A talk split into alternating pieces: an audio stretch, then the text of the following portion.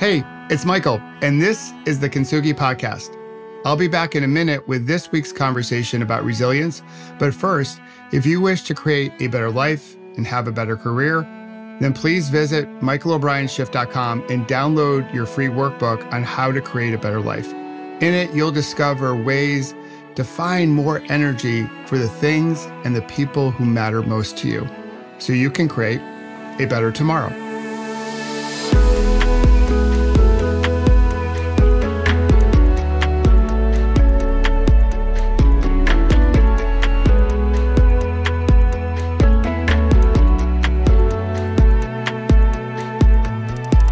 There, it's Michael, welcome back or welcome to the Kintsugi podcast. It's time for another conversation about resilience. Today, we're going to talk about the value in letting go of your banana. But first, I want to bring you back a few days.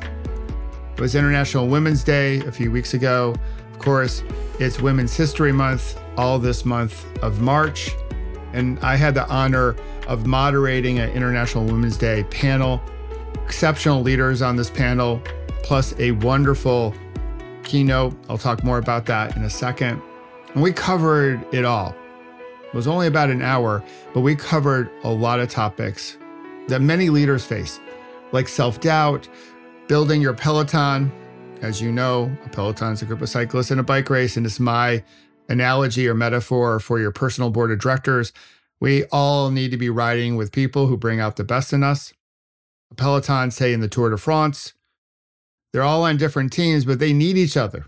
And so we can be on different teams, but we still need each other. So we talked about building a vibrant, I got your back kind of Peloton. We talked also about what leadership essentials, what leadership competencies are needed to create the better tomorrow that we all want to, to create a better normal. Core to the event, core to International Women's Day, was the whole theme of choose to challenge. So, where have you had a moment where you chose to challenge the status quo or choose to challenge going forward to create that better future? I think that we all thirst for, at least many people thirst for. We also talked about the currencies of the future. Things like resilience, which is all kintsugi, right? The ability to love our scars, our blemishes, our wrinkles, our gray hairs, the ability to get back up after we've fallen down, all that. We also talked about agility and adaptability. So here's my take on resilience, agility, and adaptability, because I do believe those three competencies, currencies for the future, if you will, are so vital for us to be able to create a better tomorrow. To me, resilience is about the faith to rise, rise up, if you will, and keep pedaling. I had to weave a little bit of cycling into that definition. Agility to me and to a whole host of leaders I've spoken to is the ability to be fluid moment to moment, sort of meet the moment as the moment wants to be met. Agility with our tools, our practices, our procedures, all that jazz. And of course, there's adaptability, which is the quality of accepting change. As opposed to arguing with reality, with adaptability, we can be present and accept the change, even if we don't like it. But that, that node of acceptance allows us to have some agility in the moment and then take that action that the moment calls for. Now, of course, these definitions are not Webster's definitions. If you went to the dictionary, they're not defined this way. But as I mentioned just a second ago, through countless leadership interviews, through the panelists that I was able to moderate a few weeks ago, and a little bit of my own spice thrown in there for good measure. That's how I view resilience, agility, and adaptability. And here's the thing about all three they all require having the ability to let go of our attachment, our attachment to certain worldviews, our self narratives, hello, self doubt, processes, outcomes. Sometimes we get so hooked up, so charged up, we lock on to a particular worldview and we can't see anything else. It's almost like we have blinders on or we believe the self narrative that we've had since we were younger. We can't let that go. So, this whole concept of attachment came up for me a couple weeks ago as I was speaking with my meditation teacher. And she shared a story that our master teacher, I'm a student of Jon Kabat-Zinn's practice, mindfulness based stress reduction. Jon brought a lot of Eastern philosophies to the West way back in the 70s, sort of the father of mindfulness in the States. At least that's how some people consider him. Well, the story he shared and the story my direct meditation teacher shared with me is I guess in Asia, I don't know this to be certain, but this is how the story goes. They trap monkeys, which for me was disturbing in its own right, but you can stay with me hopefully because there's value in this story. Well, they trap monkeys by putting a banana in a container, sometimes a dried coconut, maybe sometimes like a box. In my blog post this week, I got a cardboard box as a way to illustrate this. And what they do is they cut a slit in the coconut or the container, and it's just wide enough for the monkey to get its hand in it and grab onto the banana. But when you grab onto something, you make a fist. Your fist gets clenched. So when they clench their fist to grab onto the banana and they try to pull it out, the slit that they cut isn't wide enough. But here's the thing with the monkey, because they don't necessarily have enough mindfulness. They get so attached to grabbing that banana, getting that banana, they struggle and struggle and struggle, and they don't want to let it go. And meanwhile, they're just like pulling at it, pulling at it, pulling at it, and they, they could just escape if they just eased up on their grip and drop the banana. So, what ends up happening is because they don't let go of their banana, they get captured. So, here's the meaning of the story How often do we act like that monkey who just grabs onto their banana and doesn't want to let it go? How often do we hold on? We have so much attachment to a certain worldview that the world should be this way, or how things are done, or it's got to be this outcome, or those self narratives that we've had that were not enough, or maybe we're too much, or whatever. Those self narratives that hold us back. Because if we can't let go of the banana, if we can't let go of our attachment, then it makes it very difficult to rise up and keep pedaling.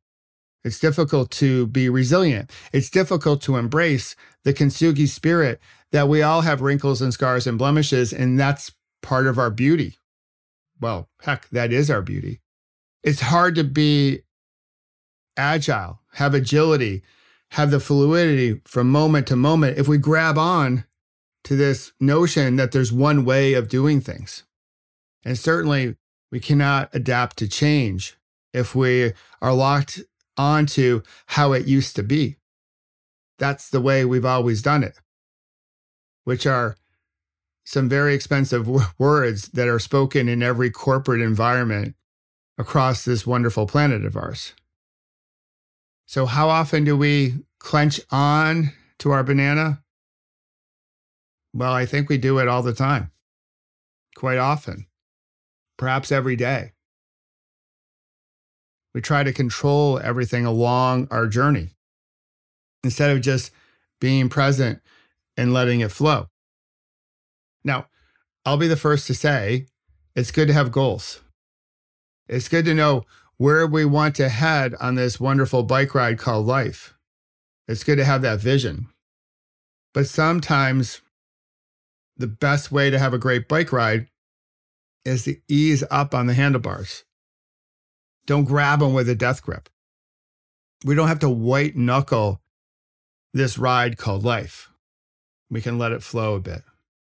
And when we do, when we ease up on our grip, we can pull our hand out and we can have more resilience. We can have more agility and adaptability. We can be in the moment. And that's where our magic happens in the moment, because that's all we have. So that's a little story for today, this week on the Kintsugi podcast. Let go of your banana ease up on your grip. Life is something that you can't control. I know that firsthand. A little aside story here. When I was hit that morning on July 11th, my last bad day, when I regained consciousness, what I told myself was stay awake, Michael. And the reason why I wanted to stay awake, I didn't want to lose consciousness again, is that I thought I could control the situation if I was awake. It sounds crazy now, but that's basically what I was trying to do because I was trying to control every element of my life. And to be honest, not doing a great job at it up until my near death cycling accident, my last bad day. When I let it go and put faith in those around me, when I put more faith in the process, you've heard people say, trust the process. So, yes, still a big believer in goals, still a big believer in having boundaries and values and, and having a framework on how we want to live our lives. But that framework should be flexible. When it's flexible, then we ease up on that attachment. We drop our banana, and now we can be more resilient, have more agility and more adaptability. Three key currencies, three key leadership qualities that we're going to need more of as we create a better tomorrow. So, as always, thanks for listening to the Kintsugi podcast. I hope you'll share this with someone in your Peloton. I also hope that you'll put a comment there, subscribe, all that jazz. I always love hearing from you. You can leave me a question at the or my other website, which is michaelobrienshift.com, and a couple other notes. If you're on Clubhouse, I hope you'll follow me. It's simply at Michael O'Brien. I've also started a new pause, breathe, reflect club. We have four five minute meditation segments throughout the day, a perfect way to jump off your hamster wheel and just sort of drop into some calm for five minutes to empty your backpack and renew your energy. So if you follow the club, you'll get notifications on when those five minute sessions are happening. And I hope you'll join some of the conversations that we have throughout the week. We have some other rooms as well. I'll share more about that as we go forward. If you need an invite to Clubhouse, just let me know. Happy to share it with you if you're on an iOS device, because right now it's limited to that. So until next week, in our next conversation about resilience on the Kintsugi podcast, remember to pause, breathe, and reflect so you can drop your banana and become more resilient Find your agility and adaptability. And of course, have fun storming the castle. We'll talk to you next week. Bye bye.